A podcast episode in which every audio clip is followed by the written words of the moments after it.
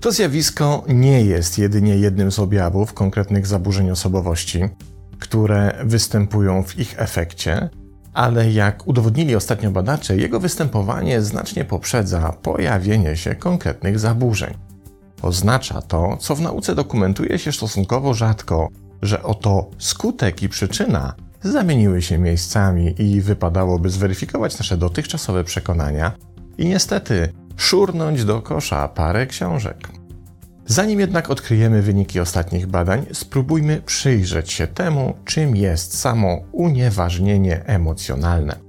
Otóż, kiedy spróbujemy przeszukać wyjaśnienia tego terminu, jednym z pierwszych miejsc będą strony psychoterapeutycznych porad, na których definiuje się samo unieważnienie emocjonalne jako stan, w którym dana osoba ignoruje własne reakcje emocjonalne uznając je za nieistotne, a więc nie zasługujące na to, by im zaufać i tym samym skazane na weryfikację zewnętrzną z podznaku powiedz mi, czy to, co teraz czuję, to dobrze czy źle i czy aby na pewno czując to, co czuję, jestem normalny czy normalna. Dość skąpe wyjaśnienie, prawda? Kiedy jednak poszperamy głębiej i zmienimy język naszych poszukiwań na reprezentacyjny dla świata nauki, w którym przeprowadza się badania, okazuje się, że termin ten ma dużo szerszą charakterystykę. Dr Holly Parker, psycholog z Uniwersytetu Harvarda, wskazuje tutaj na istnienie dwóch składowych samounieważnienia, które mogą występować niezależnie lub współzależnie. Pierwsza składowa związana jest z przekonaniem, zgodnie z którym odczuwane emocje nie są właściwe w ocenie osoby, która ich doświadcza. To rodzaj postawy, w której uznajemy, że nasz system emocjonalny nie działa w prawidłowy sposób, co oceniamy na podstawie obserwacji siebie w emocjach i porównywania naszych reakcji emocjonalnych do reakcji innych osób oraz na podstawie naszej ogólnej wiedzy o emocjach. Druga składowa również opiera się na konkretnym przekonaniu. Dotyczy ono uznania, że nasz autozdiagnozowany jako niepoprawnie działający system emocjonalny powoduje utratę szacunku otoczenia lub blokadę w zasługiwaniu na szacunek innych oraz czyni z nas osobę mniej wartościową. Czyli mówiąc inaczej, w takim wypadku dana osoba buduje w sobie przekonanie, że jej niewłaściwe reakcje emocjonalne dewastują lub uniemożliwiają jej prawidłowe funkcjonowanie społeczne skazując ją na margines osób traktowanych jako zaburzone, a więc w jej ocenie nienormalne. Ale te dwie składowe nie wyczerpują złożoności efektu samounieważnienia emocjonalnego.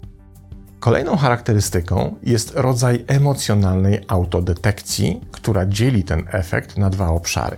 W pierwszym dana osoba uznaje, że jej reakcje emocjonalne są zbyt słabe w porównaniu z oczekiwaniami jej samej, jak i innych a w drugim, że zbyt silne w stosunku do tego, jak jej zdaniem powinno wyglądać prawidłowe, znormalizowane emocjonalne reagowanie.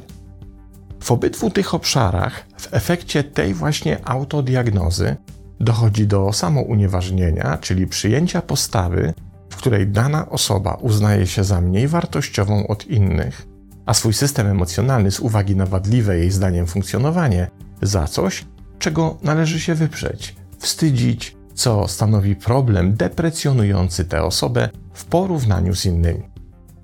Ujmując to innymi słowy i stosując przykłady dr Parker, możemy pierwszy obszar scharakteryzować następująco. Czuję się mniej wartościowy czy wartościowa od innych, ponieważ odczuwam zbyt mało emocji w tych samych sytuacjach, w których inni odczuwają ich więcej. A drugi obszar jako czuję się mniej wartościowy czy wartościowa od innych, ponieważ odczuwam zbyt dużo emocji w tych samych sytuacjach, w których inni odczuwają ich mniej. To ostatnie zaś oznacza, że dana osoba uznaje, że nie ma wystarczających powodów do reakcji emocjonalnych, a mimo to je odczuwa i to silniej niż by sama chciała, więc uznaje swój system emocjonalnego reagowania za wadliwy i utrudniający jej społeczne funkcjonowanie. W 2022 roku Regina Schreiber z Uniwersytetu Arkansas przeprowadziła ze swoim zespołem cykl pięciu badań, z których w każdym wzięło udział około 400 badanych dotyczących emocjonalnego samounieważnienia. Do badań użyto stworzonej na ich użytek skali emocjonalnego unieważnienia, w której badani określali, w jakim stopniu dana osoba emocjonalnie unieważnia sama siebie lub czuje się emocjonalnie unieważniona przez kogoś innego, ze względu na postrzeganie, że inni oceniają jej reakcje emocjonalne jako niewłaściwe lub nieodpowiednie. Następnie zbadano, czy doświadczenie takiego unieważnienia, zarówno kiedy następuje ono na podstawie własnych osądów i przekonań, jak i wówczas, kiedy pochodzi z wyrażanej wprost oceny innych, może mieć wpływ na takie systemowe dysfunkcje, które w efekcie prowadzą do powstania konkretnych zaburzeń.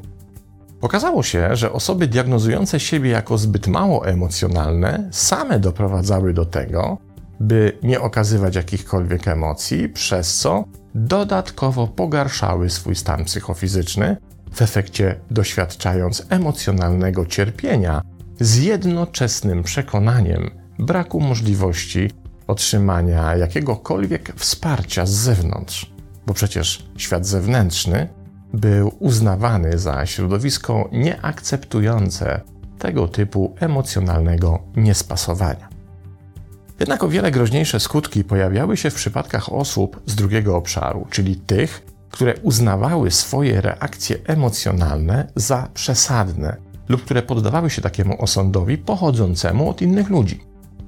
W tych wypadkach emocjonalnego samounieważnienia z czasem pojawiało się coraz większe rozregulowanie systemu emocjonalnego i utrata emocjonalnej kontroli nad swoim zachowaniem. Pojawiła się deregulacja emocjonalna, która z biegiem czasu może być coraz bardziej uciążliwa i destrukcyjna. Badacze wskazują, że dzielenie się własnymi emocjami z innymi jest naszą naturalną strategią regulacyjną osadzoną na poczuciu przynależności i społecznego wsparcia. Jednak kiedy w takich sytuacjach sami siebie przekonujemy, że nasze emocje są nieodpowiednie, lub kiedy takie oceny słyszymy od innych, to nasz system regulacji emocji przestaje działać. Stajemy się bardziej podatni na niepokój społeczny, a emocjonalne style afektywne już zdają się stać u progu. Niezależnie więc od tego, czy dokonujemy samounieważnienia emocjonalnego, czy też wyręczają nas w tym inni, prędzej czy później przyjdzie nam zapłacić koszty takiego procederu pod postacią zaburzeń osobowości. Wnioski z badań nie pozostawiają wątpliwości. Unieważnienie emocjonalne przewiduje pojawienie się cierpienia psychicznego podczas, jak podają naukowcy, kontrolowania interpersonalnych stylów afektywnych. Im większe samounieważnienie, tym groźniejsze rokowania co do konsekwencji pod postacią stresu psychicznego, deregulacji emocjonalnej reaktywności i ekspresji emocjonalnych, a co za tym idzie, do zaburzeń osobowości, takich jak na przykład borderline. Do tej pory uznawano, że samo unieważnienie jest jednym z efektów tego zaburzenia, a przyczyny samego zaburzenia są mało znane i najprawdopodobniej Należy ich szukać w dzieciństwie i w takich modelach, w których pojawia się jakiś rodzaj emocjonalnego zaniedbania. Tymczasem okazuje się, że samo unieważnienie nie jest skutkiem, ale przyczyną. I to właśnie jemu warto się pod tym kątem przyjrzeć. No to się przyjrzyjmy. W tym celu proponuję zwrócić uwagę na dość istotny aspekt tego efektu. Otóż z jednej strony powstaje on wówczas, kiedy sami uznajemy, że nasze emocje są nieodpowiednie, a z drugiej wtedy, kiedy zostajemy o tym poinformowani przez innych. Niestety, w obydwu tych przypadkach nasza emocjonalna detekcja oparta jest na fałszywym założeniu. W pierwszym naszą uwagę zaprząta bowiem skala emocjonalnego odczuwania, a nie informacja, którą tą drogą otrzymujemy. To jak chcielibyśmy ocenić wymiary basenu, w którym jesteśmy zanurzeni po czubek głowy i jednocześnie mamy zamknięte oczy, żeby nam do nich nie naleciała chlorowana woda. Żeby ocenić rozmiar basenu, trzeba po pierwsze się z niego wynurzyć, wyjść z wody i dopiero wówczas, stosując oczywiście odpowiednie przyrządy pomiarowe, zmierzyć jego szerokość i długość. My tymczasem próbujemy ocenić emocje, będąc w nich zanurzonymi, co z góry skazane jest na niepowodzenie, bo kiedy jesteśmy zanurzeni w emocjach, siłą rzeczy omijamy całą wartość informacyjną, którą niosą. Co więcej, paradoks emocji polega na prostej zasadzie: im bardziej się zanurzamy, tym bardziej jesteśmy zanurzeni. A to oznacza, że im bardziej skupiamy się na odczuwaniu emocji, w tym większym stopniu tracimy zdolność do emocjonalnej oceny, a co za tym idzie, skorzystania z możliwości regulacyjnych. Drugi przypadek jest jeszcze bardziej zwodniczy. Otóż inni mogą nas informować o naszych niewłaściwych emocjach z wielu różnych powodów, z których to, że rzeczywiście nasze emocje miałyby być niewłaściwe, jest najrzadziej występującym. Robią to, by zrealizować przeróżne cele. Mama karci małego Jasia, że się źle zachowuje, bo przecież naopowiadała sąsiadkom, jaki jej syn jest genialny i teraz trochę głupio to wygląda, kiedy Jasio skacze w kałuży i wydaje dziwne dźwięki. Zosia zwraca uwagę koleżance w pracy na to, że zbyt efektywnie się śmieje. Nie dlatego, że tak jest, ale na przykład dlatego, że drażni ją, kiedy przystojny Łukasz z sąsiedniego działu na taki śmiech też szczerzy swoje zębiska.